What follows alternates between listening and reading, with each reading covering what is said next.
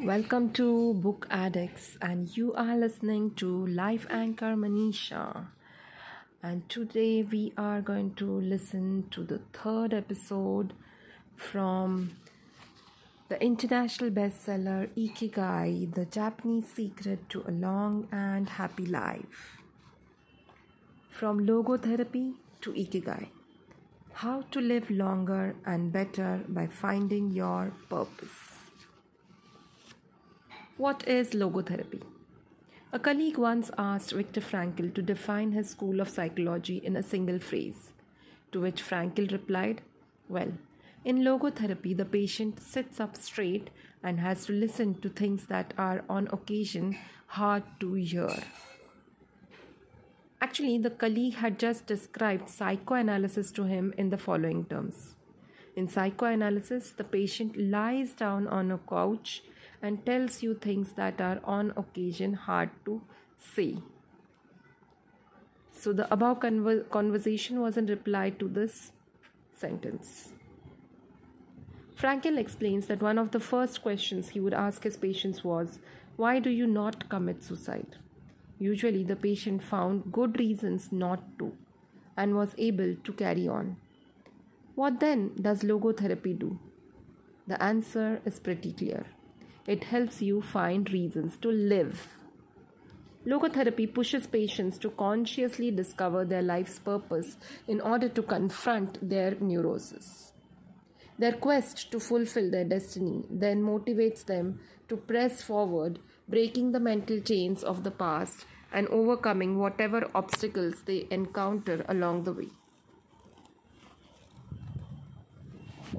Something to live for. A study conducted by Frankl in his Vienna clinic found that among both patients and personnel, around 80% believe that human beings needed a reason to live.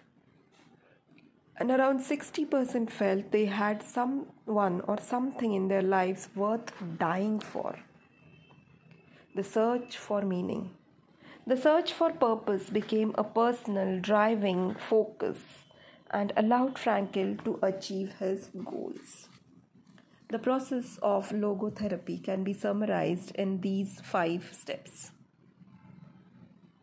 1. A person feels empty, frustrated, or anxious. 2.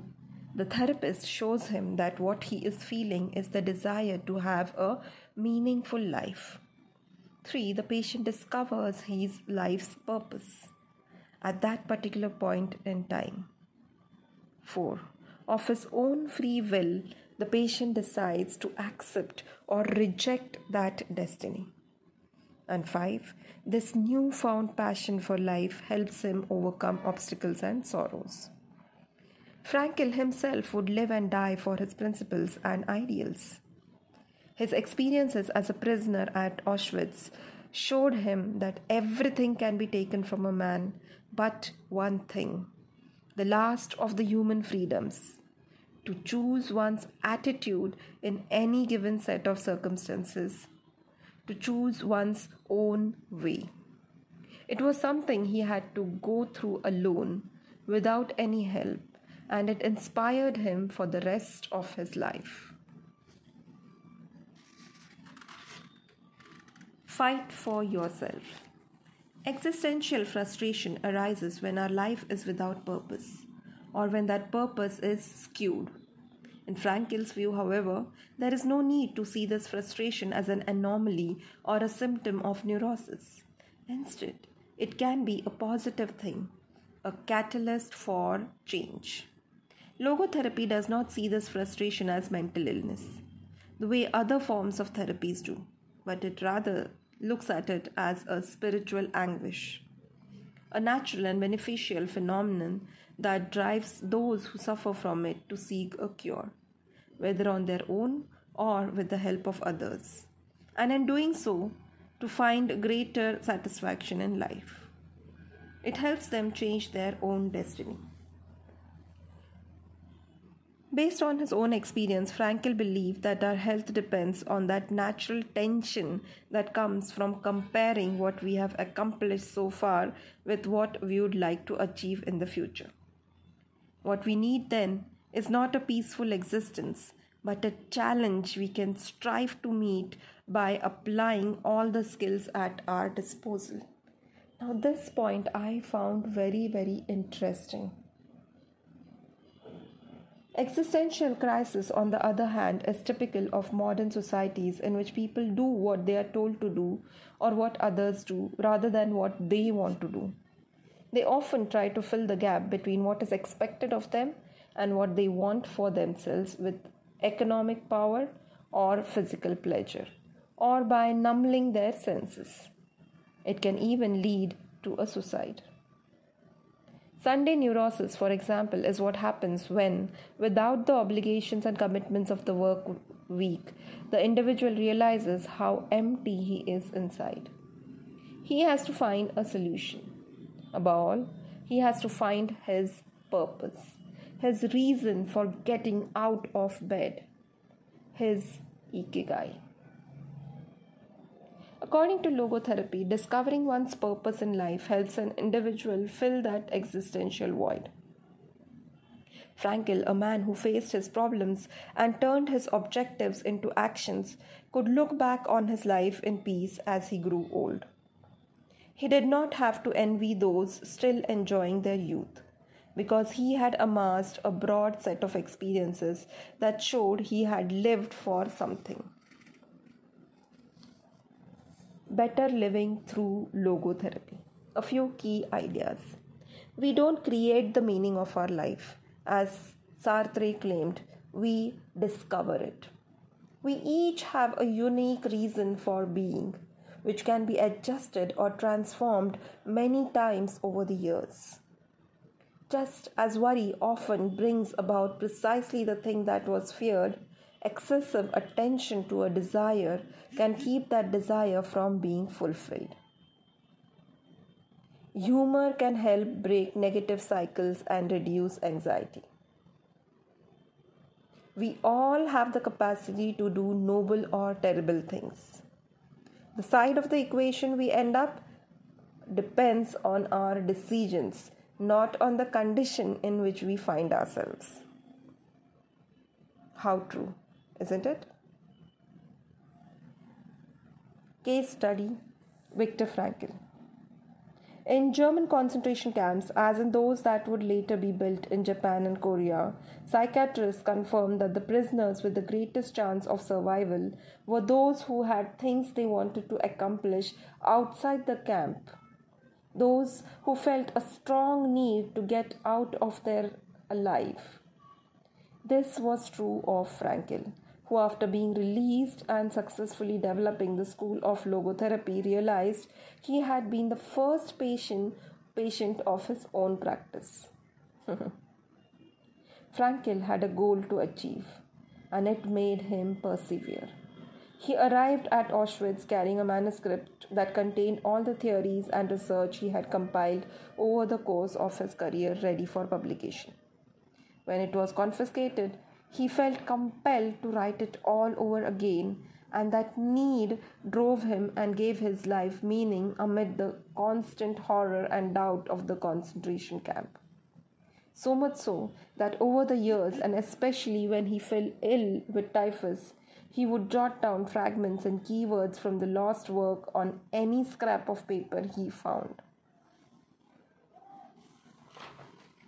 There are three more case studies described by the authors in this section, which I will not uh, describe over here as it will be too long.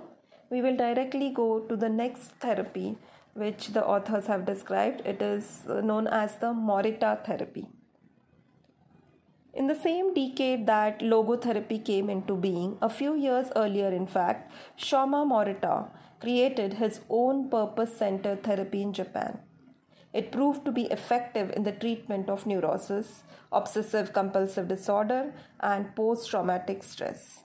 In addition to being a psychotherapist, Shoma Morita was a Zen Buddhist, and his therapy left a lasting spiritual mark on Japan. Many Western forms of therapy focus on controlling or modifying the patient's emotions. In the West, we tend to believe that what we think influences how we th- feel, which in turn influences how we act.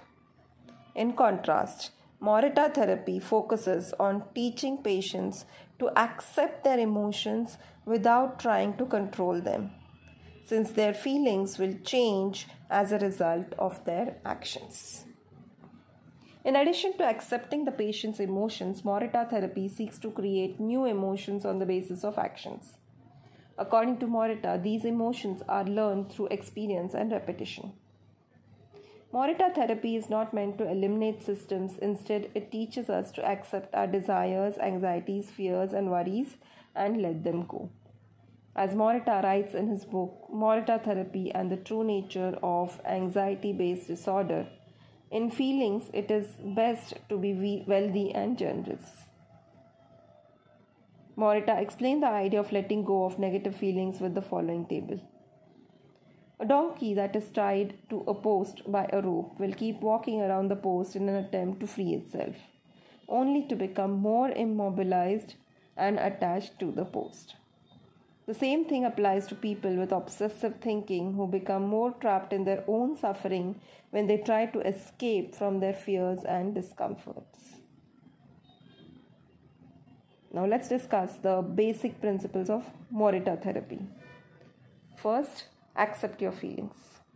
If we have obsessive thoughts, we should not try to control them or get rid of them. If we do, they become more intense. Regarding human emotions, the Zen master would say if we try to get rid of one wave with another, we end up with an infinite sea. We don't create our feelings, they simply come to us, and we have to accept them.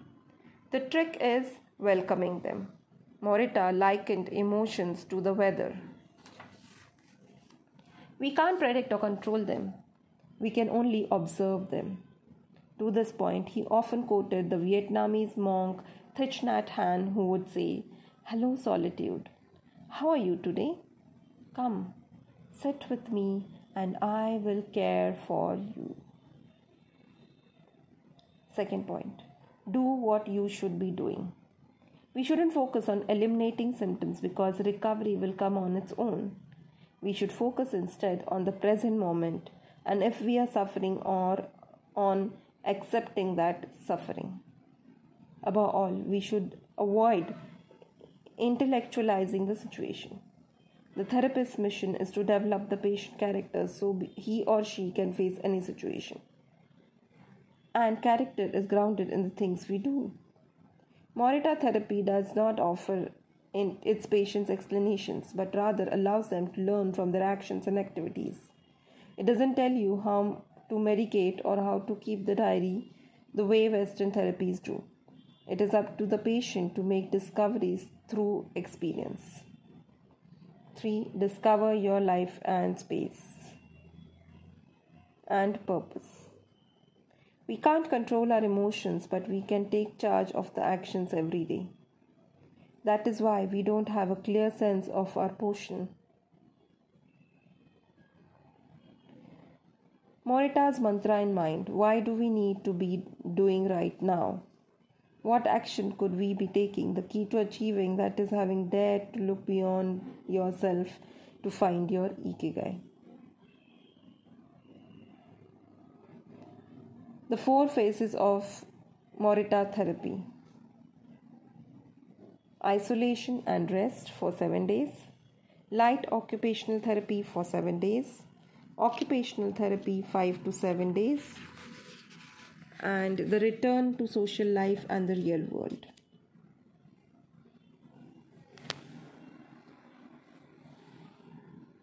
And now, Ikigai.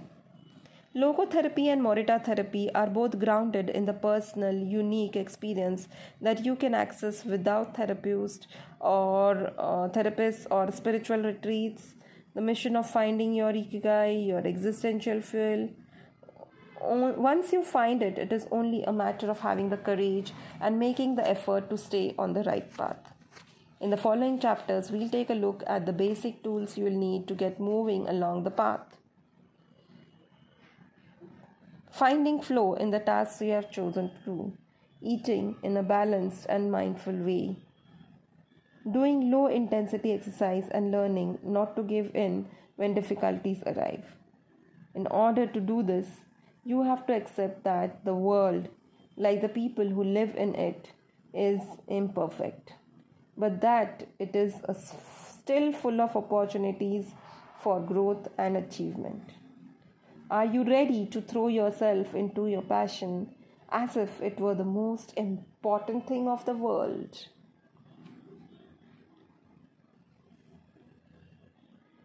So that's it for today.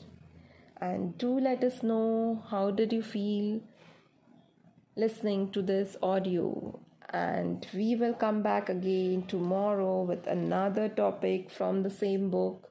Till then, stay in tune. See you soon. Bye.